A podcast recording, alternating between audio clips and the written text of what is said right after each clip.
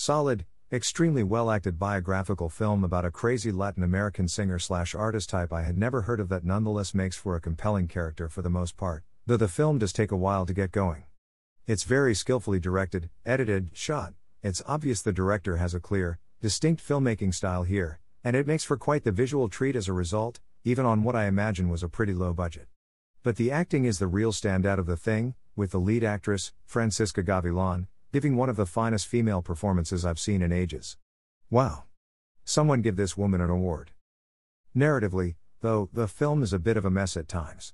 You don't always know what's going on exactly, or what's taking place when in the lead character's life, or whether it's even really happening at all or just part of the character's wild imagination. It's an interesting technique, but confuses way more than it ought to, at least in the first hour when the plot is still pretty aimless.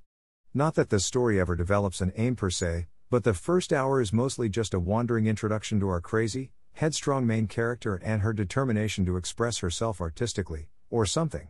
Not really sure. Her motive, or drive if you will, is never made all that clear, but it doesn't matter, you see right from the beginning that the woman is fiercely, obsessively artistic, to a detrimental extent, and that's all you need.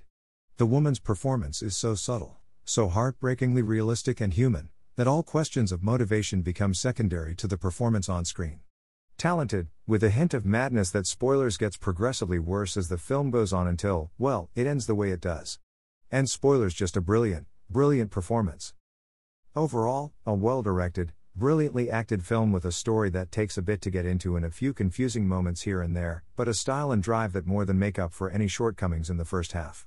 And the film is well acted on all fronts, not just from the lead, but she is, of course, the heart and soul of the film. A performance that truly shows the thin line between genius and madness. Sure, she's not the most sympathetic of characters, especially spoilers at the end, and spoilers, but her passion and intensity and overall insanity make for quite the interesting story.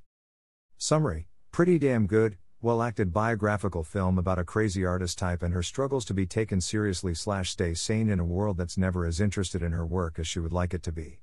Worth watching, Sure.